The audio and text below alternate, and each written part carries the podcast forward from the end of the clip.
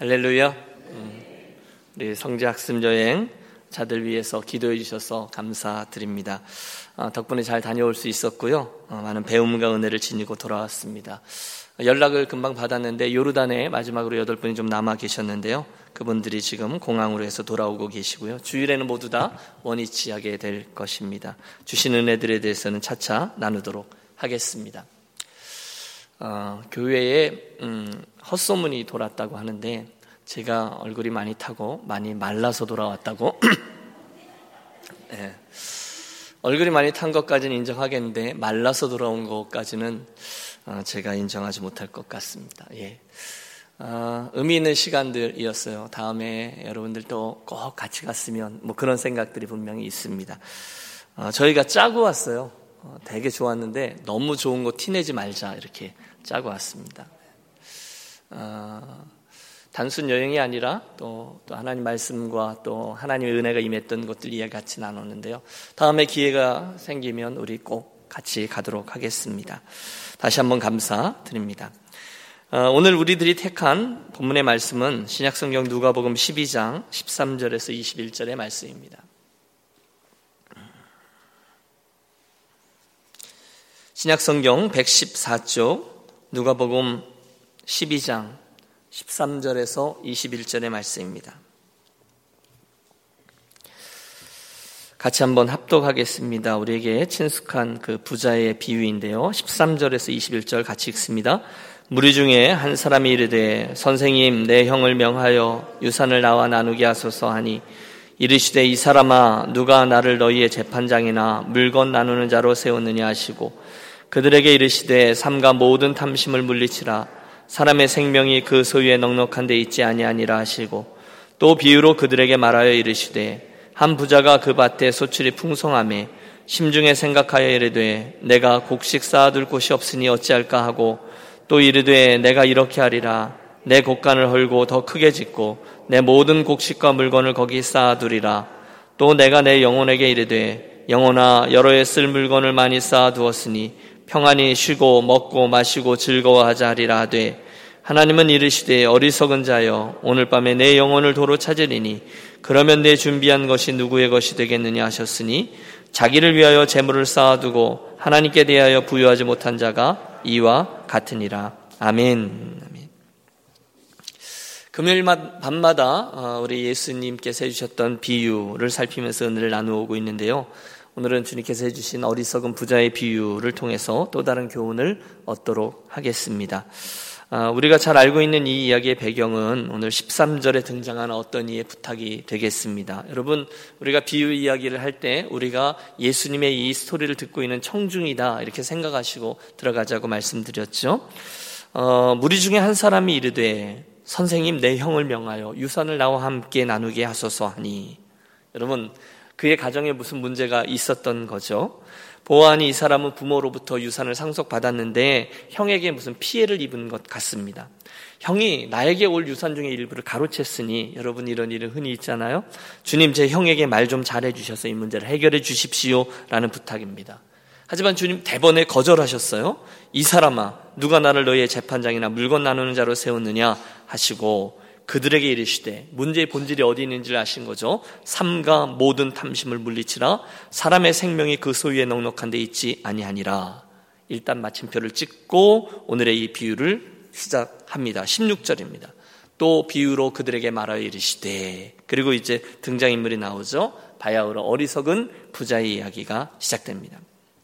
여러분 이야기 잘 아시죠? 한 부자가 있었습니다. 농사를 지었는데 그의 농사가 너무너무 잘 됐습니다. 밭에 소출이 풍성하게 나올 것처럼 보였어요. 예측한 거죠. 부지런히 생각해서 미리미리 대비합니다. 금년에는 나오는 소출을 보니 우리가 가지고 있는 현재 창고에다가 다 채울 수 없겠어. 공간이 너무너무 부족해. 그래서 그는 스토리지를 넓히는 공사를 진행합니다. 그리고 가을이 왔어요. 과연 그의 예상대로 엄청난 소출이 나옵니다. 넓게 쌓아놓은 그 어, 그 창고 곳간에 모든 것을 가득 쌌습니다. 얼마나 기분이 좋았을까요? 해서 이렇게 외칩니다. 19절. 내 영혼아, 여러 해 쓸 물건을 많이 쌓아두었으니 평안히 쉬고, 먹고, 마시고, 즐거워하자. 여러분, 이게 이야기거든요. 여러분 여기까지 이야기를 들으면서 무슨 하자를 발견하셨습니까? 여러분 어떠세요? 별로 없어요. 이 사람이 오늘 LA에 살고 있는 우리들 가운데 한 사람이라고 보면 글쎄요. 어, 썩 좋은 수완이 좋은 비즈니스맨이라 할 수 있겠죠. 와 대단한데 사람들이 그에게 박수갈채를 보냈을 겁니다. 어쩌면 올해의 CEO 뭐 이런 거에 뽑혔을지도 그리고 경제 잡지에 맨 앞에 그 인물이 등장했을지도 모르겠어요. 그는 능력이 있었습니다. 최선을 다해서 일했습니다. 그리고 성실했습니다. 큰 수익을 창출했습니다. 그뿐이 아니죠. 그는 미래를 예측했고 준비했고요. 또 제일 마지막에 보면 자기 인생을 여유롭게 즐길 수 있는 계획까지도 세웁니다. 특별한 문제는 없어 보여요. 그런데 제일 뒤에 나오는 주님의 평가, 우리 하나님의 평가는 정반대셨다는 거예요. You fool 이렇게 얘기하세요. 어리석은 자요, 이 바보야라고 주님이 말씀하십니다. 그날 밤에 그에게 나타나신 하나님은 그 사람을 어리석은 자요라고 부르셨습니다. 여러분, 그분이 어리석은 자요라고 부르셨으면 끝난 거죠. 반복합니다, 여러분. 그는 지금 모든 사람들이 부러워할 만한 모습을 띠고 있었습니다. 그렇지 않겠어요? 누가 보아도 그는 성공한 사람이었습니다. 그런데도 하나님은 그를 주저함 없이 어리석은 자요라고 부르시며 내 인생은 실패했다라고 명하셨습니다. 아니, 당신의 서서는 무척 가혹합니다. 오늘 밤에 내 영혼을 도로 찾으리니 그러면 내 예비한 것이 네 것이 되겠느냐. 끝. 여러분 여기 어떤 타협이 없습니다. 저와 여러분이 항의한다 그래도 달라질 것이 없습니다. 우리 뭐 이렇게 저렇게 말할 수 있겠죠. 주님 너무 가혹한 것 아닙니까? 뭔가 잘못 보신 것, 잘못 이렇게 혹시 놓치신 것은 없습니까? 그러나 그의 인생의 주인이시요 심판자이신 하나님께서 그를 어리석은 자요라고 부르셨다면 그 결국은 크게 바뀌지 않을 겁니다. 그렇다면 우리는 자연히 묻지 않을 수 없죠. 어째서입니까? 왜 그날 하나님은 그를 어리석은 자요? 그의 우리가 볼 때는 그렇게 특별히 잘못된 것 같지 않고 나름대로 열심히 산 것 같은 그를 어리석은 자요라고 주님이 명하신 것입니까? 오늘의 설교를 이끄는 질문이 되겠습니다. 늘 하듯이 우리 예수님의 이 비유 속으로 들어가서 좀 더 자세히 살피면서 특별히 주님이 왜 그를 어리석다라고 말씀하셨는지 세 가지 이유를 좀 탐구해 보겠습니다. 첫 번째로 하나님이 그 사람을 어리석다라고 말씀하신 이유는 그에게 그 소유에 대한 집착은 있었지만 그 소유에 대한 결국 최종적인 분명한 목적이 없었기 때문에 그를 어리석다라고 말씀하셨습니다. 분명히 제가 열심히 모으기는 했습니다. 그렇죠? 최선을 다했습니다. 하지만 그 모으는 일에 대한 최종적인 이유가 분명하지 않았어요. 여러분 이 스토리를 잘 보세요. 그가 왜 그 돈을 모았는지, 그 돈을 어떻게 썼는지 하나도 나오지 못했어요. 제대로 써보지 못했어요. 그리고 하나님의 부르심을 그날 밤에 받은 거예요. 여러분 사실 이런 이야기는 굉장히 흔합니다. 이 이야기는 우리의 부모님 이야기일 수도 있어요.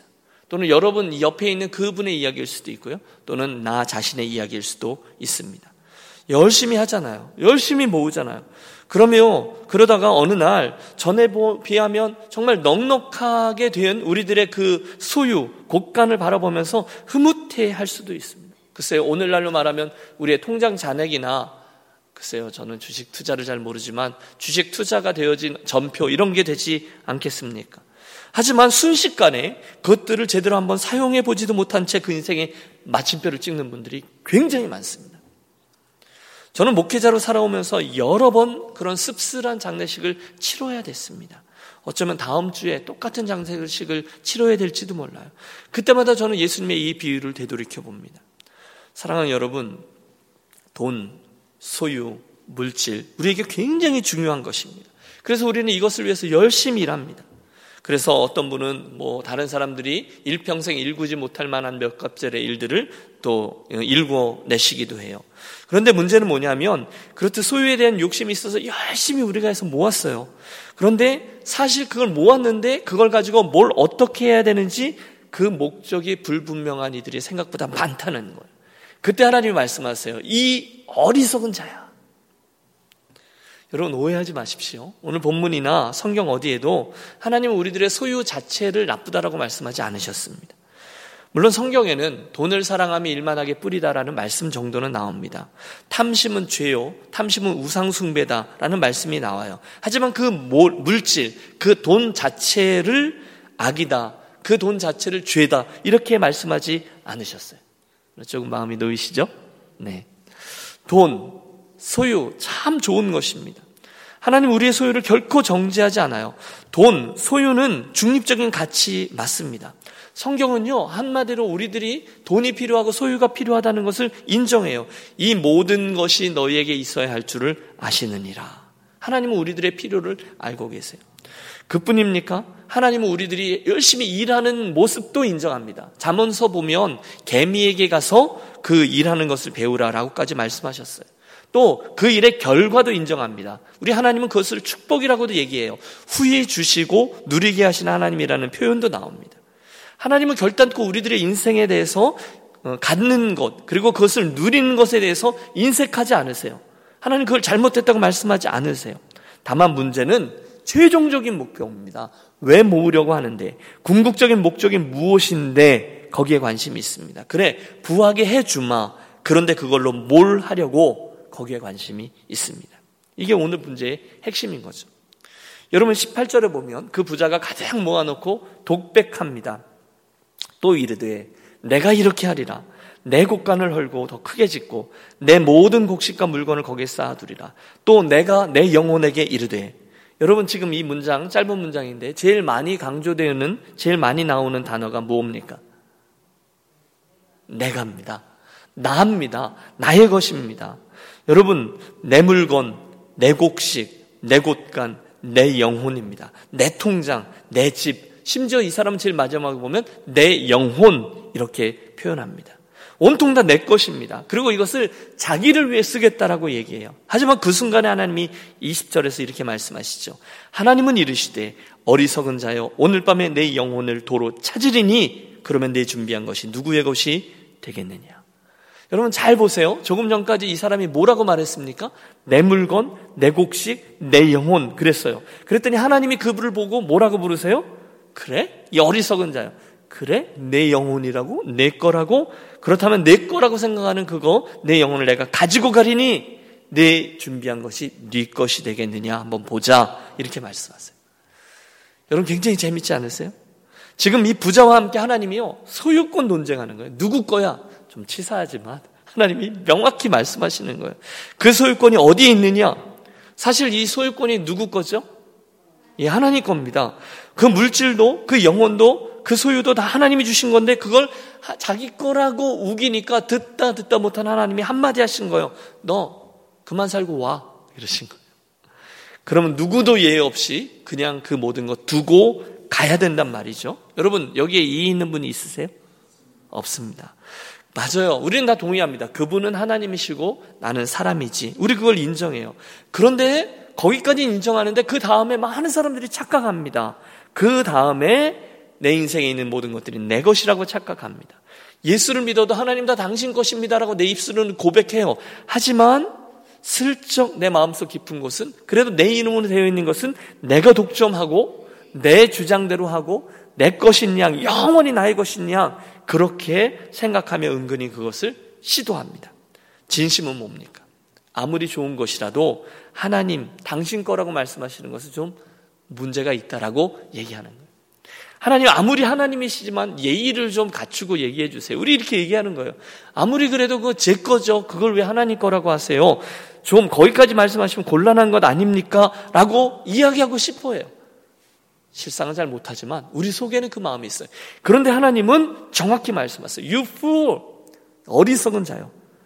오늘 사랑하는 여러분, 우리 가운데 하나님의 그 음성을 들을 만한 분은 아니 계십니까?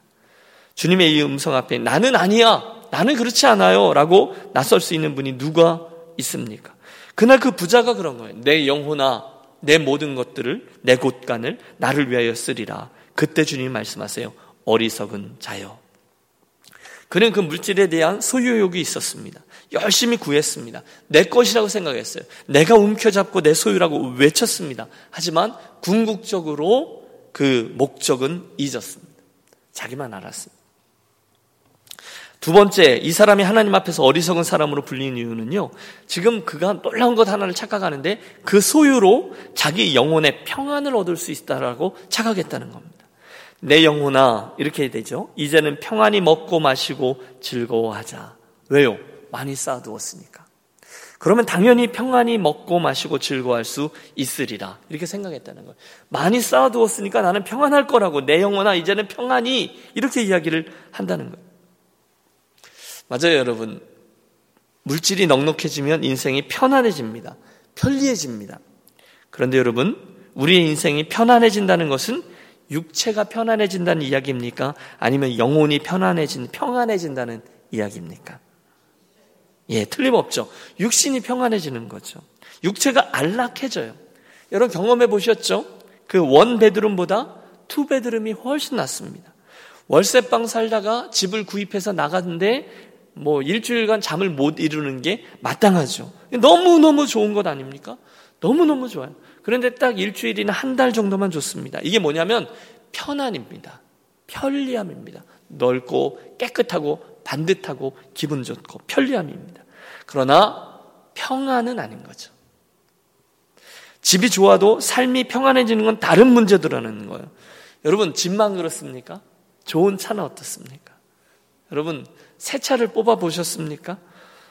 그때 그 차가 주는 기쁨이 있습니다. 만 평안은 아닌 거죠. 편안은 있어요. 폼도 나요. 그러나 평안은 아니에요. 좋은 음식은 어떻습니까?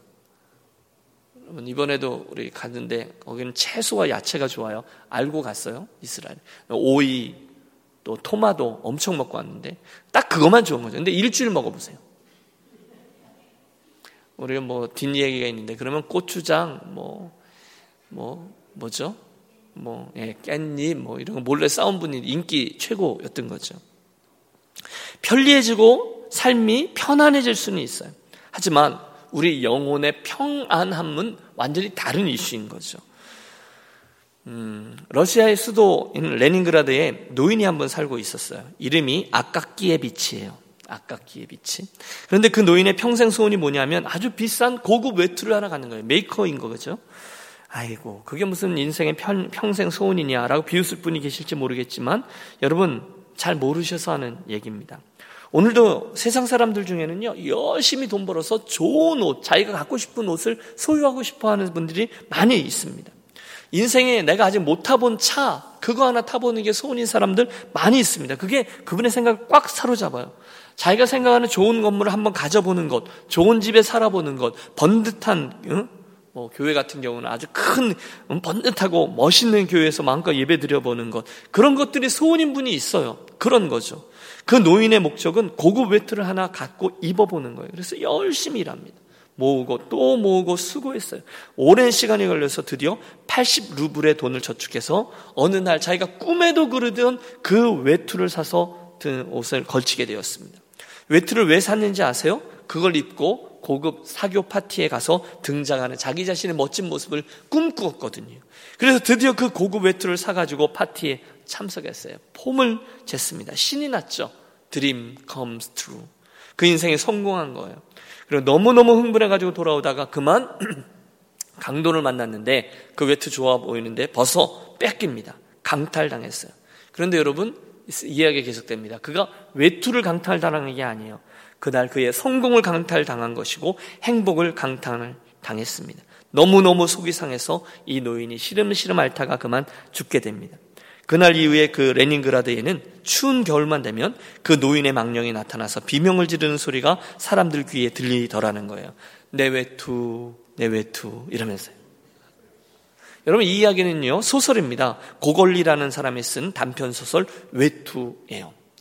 여러분 물질로 행복을 살 수 있는 것이냐 생각하는 사람들에게 꼭 읽혀야 될 책임이 틀림없습니다. 여러분 함께 기억하기 원합니다. 저와 여러분의 인생은, 저와 여러분의 영혼은 천하보다 귀하게 창조되었음을 믿습니다. 하나님이 그렇게 지으셨어요. 따라서 우리들의 인생 자체는 천하보다 귀한 것이기 때문에 그 가치가 커요. 그러므로 이 세상에 어떤 걸로도 채워지지가 않는 거예요. 물질, 명예, 소유, 위치, 세상 것들로는 채우고 채워도 채워지지가 않아요. 왜? 천하보다 더 귀한 가치니까요. 그래서 여러분 불만 그러면 아니 불자에 찰 만자잖아요. 안 채워져요. 늘 허기가 져요. 왜? 우리들의 영혼은 그것들로 채워져서 평안함을 얻을 수 없기 때문이에요. 따라서 오늘 우리들에게 정말로 중요한 것은 내가 그만큼만 벌으면 거기에 있지 않다는 거예요. 대신에 저와 여러분 정말 필요한 것은 하나님 그분이신 줄로 믿습니다. 여러분 동의하세요? 여러분 이걸 동의하는 자와 동의하지 않는 자의 인생은 어마어마한 차이가 있는 거예요. 나는 생명의 떡이라 주님이 말씀하셨어요. 나를 먹으면 배 부르리라 그러면 그 말씀을 믿는 자는 평안함을 누리게 될 줄로 믿습니다. 나는 생수다. 나는 생명의 물이다. 나를 마시는 자는 결코 목마르지 아니하게 되리라. 말씀하신 말씀을 정말로 믿는 자는 그 물을 마시고 우물가의 여인처럼 그렇게 찬양할 수 있게 된다는 거죠. 주 예수여 충만한 은혜 내 영혼에 부으소서. 주 예수만 나의 힘되고 내 만족함 됩니다. 누구의 찬양입니까? 이 말씀을 믿고 또 그것을 체험한 이들의 아, 아, 찬양인 것이죠. 그래서 다윗이 찬양한 거잖아요. 여러분 다윗이 다윗이 뭐 얼마나 가졌겠어요? 일평생 수고가 애쓰면서 목자 노릇했어요. 그 이스라엘의 목자는요 우리가 생각하는 푸른 초장에 쫙 깔려져 있는 그런 그런 목자가 아닌 거예요. 정말 그지 같아요. 온통 암갈색이에요. 그러니까 흙, 돌, 그리고 풀이 그런 풀이 아니라 그냥 광야에 있는 엉겅기 같은 조금씩 나와 있는 그 목자의 삶을 살면서도 그가 그렇게 만족하며 노래하잖아요. 여호와는 나의 목자시니 내게 부족함이 없으리로. 나에게 부족함이 없대요. 어떻게 이게 가능할까요? 부족하지 않을 거야. 부족하지 않을 거야. 마인드 컨트롤입니까? 그렇지 않다는 거예요. 그는 정말로 알았다는 거죠. 성 어거스틴이 유명한 고백을 하잖아요. 오 하나님, 내 영혼이 당신께로 돌아가 당신의 품 안에서 쉴 때까지 나에게 진정한 쉼은 없었습니다. 어거스틴의 고백이에요. 그러나 그날 이 부자는 그걸 몰랐어요. 소유로 자기 영혼에 평안함이 있는 줄 알았어요. 그렇지 않다는 거예요. 그래서 주님이 어리석은 자여 한 거죠. 세 번째 이유입니다. 하나님이 저에게 어리석은 자라고 말씀하신 이유는요. 그가 그의 영혼을 하나님께로 돌려보낼 준비가 전혀 안 되어 있었기 때문이라는 거죠. 저는 오늘 이게 가장 중요하다라고 믿습니다. 그는 자기의 목숨이 언제 아니 그날 밤이라도 그칠 수 있다라는 사실을 잊은 거예요. 여러분 거기 어디에도 하나님이 나오지 않아요. 이 모든 스토리를 보세요. 오늘 밤에도 내 생명은 끝날 수가 있다라는 사실을 제가 몰랐어요. 그래서 어리석다는 겁니다. 여러분은 어떠십니까? 여러분 우리 인생을 살다가 중간중간에 죽음의 냄새를 살짝 맡을 때가 있어요. 편찮으실 때, 병원에 가셨을 때. 그러면 정말 사스러치게 놀라죠. 어이쿠 하고 정신을 차리죠. 하지만 많은 이들이 해석하게도 그 순간만 넘기면 이 사실을 곧장이 있습니다. 저 유명한 솔로몬의 고백. 헛되고 헛되고 헛되고 헛되니 모든 것이 헛되더라는 말씀. 남 이야기가 아니에요. 야고보 사도가 말하죠. 너희 생명이 무엇이뇨? 너희는 잠깐 보이다가 사라지는 안개니라. 여러분 이 사실을 분명히 기억하는 저와 여러분이 되시기를 권합니다. 여러분 슬퍼요. 그러나 그, 그 이야기의 포인트는 헛되다의 포인트가 있지 않죠. 그 제한된 우리의 인생이 하나님과 있다면 영원한 생명에 이르게 된다라는데 어마어마한 하나님의 영생과 그분의 영광에 참여하게 된다는데 있는 거죠. 그런데 오늘 이 어리석은 부자는 그걸 몰랐다는 거예요. 내가 오늘 그렇게 떠나간다면 내 인생의 주인이신 하나님 앞에 서서 내 인생을 개수하고 이 모든 것들을 정리해야 될 텐데 그 하나님을 만날 준비를 전혀 안 한 것입니다. 왜? 영원히 살 것 같거든요. 영원히 그 곳간에 누워 있는 그 많은 것들을 누릴 수 있다고 생각했기 때문이죠. 사실 이 성경에 나타난 부자는요, 어, 지혜가 있었습니다. 미래를 예측할 수 있었어요. 앞으로 어떻게 될 건지를 알았어요. 농사가 잘 되는 걸 보고 현재 내가 가지고 있는 이 storage room으로는 이 모든 걸 채울 수 없다. 그래서 storage room을 넓히는 개조 작업에 착수했던 사람이에요. 미래를 예측하고 준비할 수 있었던 사람이에요. 그러나 딱 거기까지인 거죠. 오늘도 우리는 다른 거 다 준비할 수 있어요. 그렇죠? 여러분, 어, 자녀들을 위해서 준비해 놓으신 거 있으시죠? 또 그 자녀들 어, 결혼시키려면 어떻게 해야지? 준비하시잖아요. 사업을 하고 계시는데 이게 어디까지 하면 어떻게 해야지? 확장할 준비를 하시잖아요. 내 인생의 노후 어떻게 예비해야지? 나름대로 준비하잖아요. 그런데도 가장 중요한 준비죠. 죽음을 위한 준비. 이 강을 넘어갈 준비. 내 영혼을 지으시고 창조하시고 계수하실 그분 앞에 심판자로 서실 그분을 만날 준비는 하지 않을 때가 많아요. 이 부자가 그래서 어리석다라는 거죠. 한국의 실화인데 여기에도 부자 한 분이 등장합니다. 이분이 가진 게 굉장히 많으셨어요. 그러다 어느 날 흔한 스토리죠. 중병에 걸리셨어요. 여러분 중병은 갑자기 찾아오잖아요. 내가 초대하지 않았어요. 그런데 내 인생 수동태로 다가와요. 그래서 병원에 입원을 하게 되었어요. 더 사셔야 되잖아요. 너무너무 억울하잖아요. 가진 게 그렇게 많은데 좀 누려야 되잖아요. 그래서 이분이요, 자기 담당 의사에게 치료비도 어마어마하게 들지만 치료비 말고 좀 잘 봐달라고 2천만 원이라는 거금을 선물로 드려 선물로 준 거예요, 의사에게. 여러분, 의사도 때때로 할만하죠? 음. 여러분 2천만 원이면 굉장히 큰 돈이에요. 2만 불 아닙니까? 선물로 준 거예요. 어? 과외로. 그런데 그 아무리 커도 이게 내가 조금만 더 살 수 있다면 이게 뭐 대수인가? 나에게 그렇게 큰 돈이 아닌데 그래서 신경 좀 써주세요라는 의미로 건넨 거예요. 여하간 그 때문이었는지 아니면 아니지 모르겠지만 덕분에 그 의사가 그분의 병실에 더 자주 오고 신경도 많이 쓰고 수술도 아주 정성스럽게 집도합니다. 긴 이야기 짧게 줄이면 같은 병에 걸려서 같이 입원한 다른 분은 돌아가셨는데 이분은 기적적으로 회복이 된 거예요. 너무너무 기뻤어요. 그러니 그 머릿속에 딱 생각난 게 있죠. 인생에 돈이 과연 있어야 돼. 돈으로 해결할 수 있는 일이 한 가지 더 늘었네. 너무너무 기쁘고 좋았어요. 그런데 회복하신 지 얼마 안 되어서 이분이 돌아가셨다라는 이야기가 들립니다. 이유가 뭔지 아세요? 수술이 너무 잘 되어서 기분이 좋아갖고 좀 더 빨리 회복하려고 물리치료를 열심히 해왔다가 계단에서 미끄러져서 뇌진탕으로 이분이 돌아가신 거예요. 생명의 주인이 따로 있다라는 것을 극명히 보여주는 예라 할 수 있겠죠. 여러분, 고대 그리스 사람들의 평균 수명은 19세였대요. 100년 전만 해도 미국인의 평균 수명은 40대였다는 거예요. 그런데 21세기인 지금 우리들의 평균 수명을 몇 명으로, 몇 살로 얘기해서? 100살로 얘기합니다. 100세 시대라고 하잖아요. 여러분, 100세 인생이라는 그 노래 모르세요?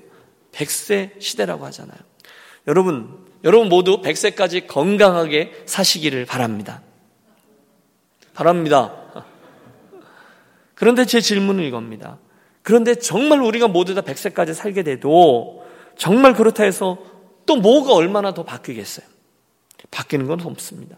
사람들이 아무리 애를 써도 생명의 주관자는 바뀌지 않아요. 인생은 수동태고 그분이 주인이에요. 그리고 그분이 우리 영혼에 영원이라는 존재 상태를 결정 짓죠. 그렇다면 그 준비를 해야 된다는 거예요. 그런데 그날 밤그 그걸 했어요? 안 했어요? 안 했습니다. 그 스토리의 한가운데도 전혀 하나님의 냄새, 흔적이 났지 않아요. 그래서 주님이 이렇게 말씀하세요. 오늘 밤 내 영혼을 도로 찾으리니 그러면 내 예비한 것이 네 것이 되겠느냐. 불행하게도 주님의 이 말씀 앞에 이 부자는 침묵합니다. 아무런 대답도 하지 못합니다. 오늘 밤에 내 영혼을 도로 찾아가리니 오늘 밤에 내 영혼을 도로 찾아가리니 여러분 만일 이 부자 이야기가 오늘 저와 여러분의 이야기가 된다면 우리들 이야기의 다음 스토리는 어떻게 될까요? 여러분은 그 준비가 되어 있으십니까? 그렇지 않다면 우리도 하나님 앞에서 어리석은 자요라고 듣게 되는 것이 틀림없습니다. 오늘의 이야기를 통해서 주님이 말씀합니다. 몇 가지 정리를 해보죠. 우리들의 인생은 일단 가진 것으로 규정되지 않습니다. 우리 함께 이 이야기의 결론으로 주어지는 21절의 말씀을 한번 합독합니다. 21절입니다. 자기를 위하여 재물을 쌓아두고 하나님께 대하여 부여하지 못한 자가 이와 같으니라. 여러분 이 말씀을 보면서 그런 생각을 해보았어요. 자기를 위하여 재물을 쌓아두고 아 자기를 위하여 재물을 쌓아두는 사람이 있구나. 그러면 하나님을 위해서 재물을 쌓아두는 사람도 있겠지. 과연 누구일까? 나는 그런 사람일까라는 생각 말입니다. 여러분, 뒤에 보세요. 하나님께 대하여 부요치 못한 자가 아무리 인생을 열심히 달려가도요. 여러분, 지금 이 부자가 얼마나 열심히 살았어요. 아무리 열심히 해도 하나님께 대하여 부요한 자가 있다는 거예요. 그리고 하나님께 대해 부요하지 못한 자가 있다는 거예요. 여러분, 내 주변에도 여러분 여러분 자신도 하나님에 대한 부유한 자일 수 있고 하나님께 대해 부유하지 못한 자가 있습니다. 여러분은 어떤 사람입니까? 여러분은 오늘 본문에 보면 두 가지로 예수님이 묘사해서 여러분은 자기를 위해 재물을 쌓아두는 사람입니까? 아니면 하나님께 대하여 부유한 자입니까? 여러분, 이 대답을 오늘 분명히 하셔야 합니다. 중간은 없어요. 여러분은 자기를 위해 재물을 쌓아둔 자예요? 아니 하나님을 위해 재물을 쌓아둔 자예요? 여러분은 하나님을 위해서 하나님에 대하여 부여한 자예요? 하나님께 대하여 부여하지 못한 자예요? 이 대답을 오늘 우리가 하셔야 된다는 거예요. 함께 인정하고 기억하겠습니다. 여러분, 오늘 우리들이 가지고 있는 소유는 그 어느 것도 영원히 소유할 수 없습니다. 여러분이 저와 여러분이 가지고 있는 모든 것들 중에 단 한 가지도 영원히 가질 수 있는 것은 하나도 없어요. 여러분 정신 차리겠습니다. 우리가 갖고 있는 모든 것들 중에 우리가 영원히 갖고 있을 수 있는 일은 단 한 개도 없어요. 어느 순간 여러분과 제가 그렇게 수고하며 모아놓은 이 모든 소유는 하나도 빠짐없이 몽땅 다 다른 사람의 것이 될 거예요. 그럴 리가 없다고요? 그렇습니다. 아, 목사님 어떻게 그런 말을 할 수 있어요? 여러분, 팩트를 말씀드린 거예요. 여러분, 저는 얼마든지 다시금 말씀드릴 수 있습니다. 오늘 저와 여러분이 얼만큼 많이 모았느냐라는 것은 단 한 가지도 하나님 앞에 갔을 때 단 한 가지도 상으로 연결되지 않아요. 여러분 이게 충격이 되시기 바랍니다. 오늘 내가 이 땅에 모아놓은 재산의 양은 단 한 가지도 하나님의 상으로 바뀌지 않아요. 얼만큼 많이 모았느냐는 상 받을 일이 아니에요.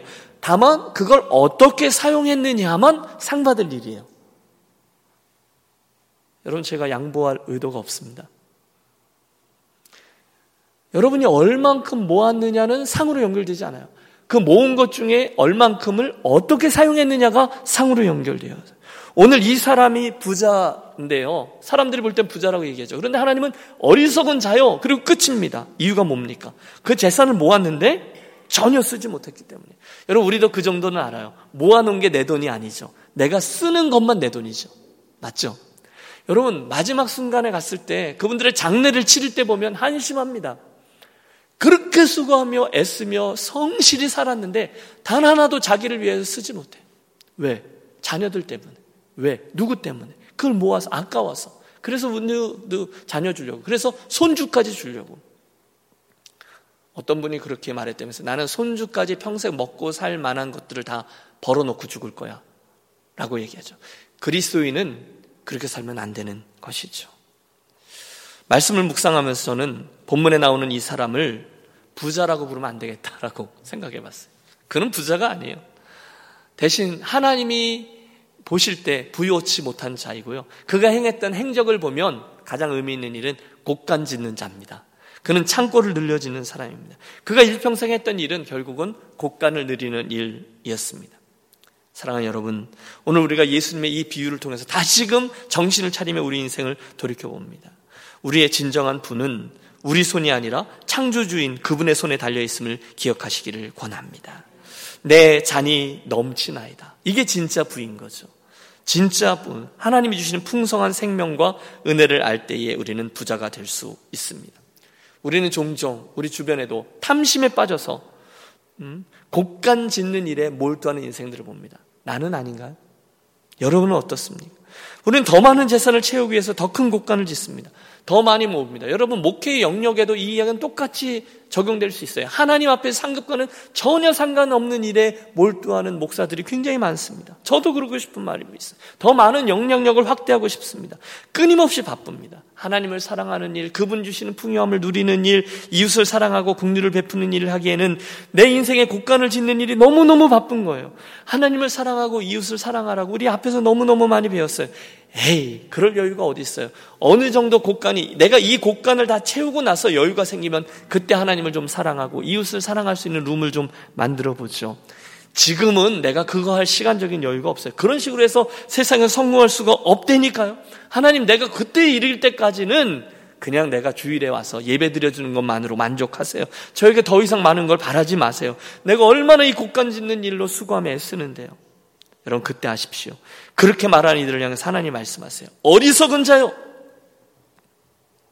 사랑하는 여러분, 이 아침에 저와 여러분에게 권합니다. 우리 잠깐 우리들의 인생을 멈추어 서겠습니다.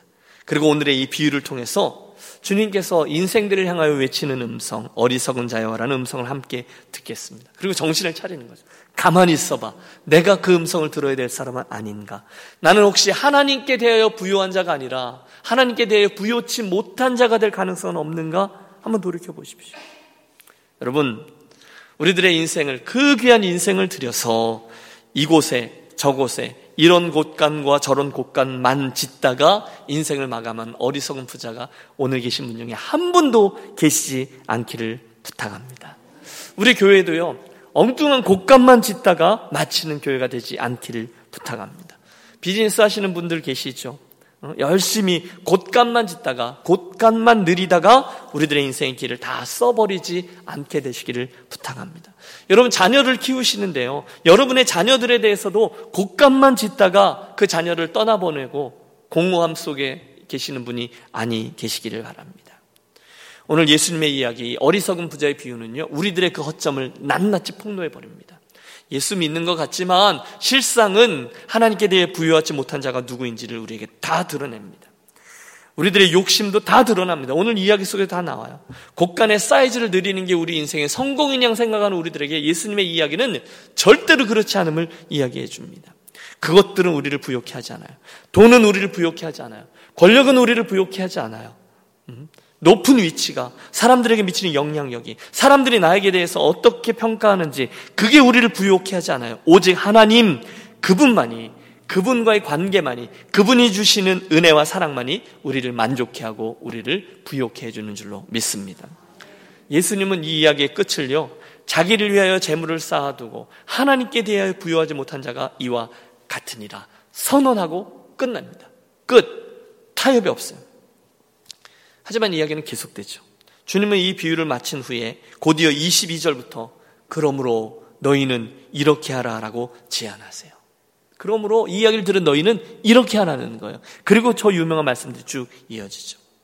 저는 오늘 이 말씀을 읽어드리는 것으로 오늘 이 설교의 결론을 대신 하려고 합니다. 여러분, 이 본문 속에서 예수님의 이야기를 듣고 있는 청중들이 되어 보시죠. 여러분, 우리가 예수님을 둘러싸고 있는 청중들이에요. 예수님이 이런 이야기를 쭉 하시는 거예요.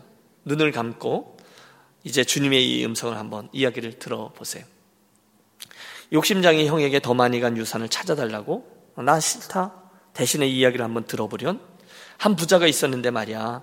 한 해는 농사가 기가 막히게 잘 되어서 그 곡간을 더 크게 짓고는 내 영혼아 이제 평안히 먹고 마시고 즐거워하자라고 중얼거렸는데 하나님이 오늘 밤에 내 영혼을 거두신다라고 말씀하시니 큰일 아니냐? 그렇게 살면 안 되지 않겠니? 그러므로 너희는 이렇게 하라는 거예요. 그러므로 내가 너희에게 이르노니 너희 목숨을 위하여 무엇을 먹을까 몸을 위하여 무엇을 입을까 염려하지 말아라. 까마귀를 생각해 봐라. 심지도 아니하고 거두지도 아니하며 골방도 없고 창고도 없지만 하나님이 기르시는데 너희는 새보다 귀하지 아니하냐. 너희 중에 누가 염려함으로 그 키를 한 자나 더할 수 있느냐? 백합화를 생각해 봐라.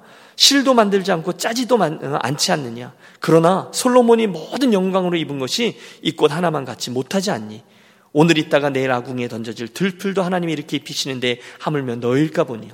믿음이 적은 자들아 너희는 무엇을 먹을까 무엇을 마실까 하여 구하지 말며 근심하지도 말라 너희 아버지께서 이런 것이 너에게 있어야 할 줄을 아시느니라 오직 너희는 그의 나라와 그의 의를 구하라 그리하면 이런 것들을 너에게 더하시리라. 너희 소유를 팔아 구제하여 낡아지지 아니하는 주머니를 만들라. 곧 하늘에 둔 바 다함이 없는 보물이니 거기는 도적도 가까이 하는 일이 없고 좀도 먹는 일이 없느니라. 너희 보물이 있는 곳에 너희 마음도 있느니라. 기도하겠습니다. 하나님 아버지, 어리석은 부자에게 나타나셔서 인생의 가장 중요한 질문을 던졌던 하나님을 기억하며 오늘 밤에 내 영혼을 도로 찾으리니 그러면 내 예비한 것이 네 것이 되겠느냐? 오늘 동일한 하나님의 질문 앞에 우리 모두 겸손히 그러나 정직하게 섭니다. 아버지 구하오니 오늘 우리 사랑하는 유니온 식구들에게 아버지의 질문에 당당히 대답할 수 있는 대답을 허락하여 주시옵소서. 그날 그 어리석은 부자처럼 소유는 추구하지만 진정한 목적이 없는 그런 어리석음이 없게 하여 주옵소서. 소유로 평안함을 살 수 있을 것인 양 착각하는 어리석음도 없게 하여 주옵소서. 나아가 하나님께 돌아갈 준비, 영혼의 준비도 하지 않은 채 인생의 곡간 짓는 일들만 일평생 바쁘게 하며 달려가는 어리석음도 없게 하여 주옵소서.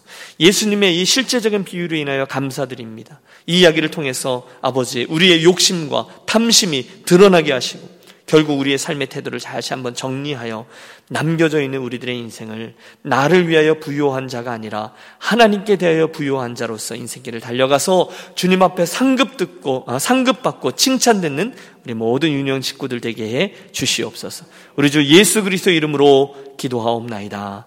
아멘. 오늘 밤 우리들의 기도는요. 오늘 본문의 이야기를 붙잡고 씨름하는 기도가 되기를 원합니다. 어, 열심히 달려가고 있는 우리들의 인생, 우리들 자신에게 여러분 우리 세 가지를 좀 던져 보시죠.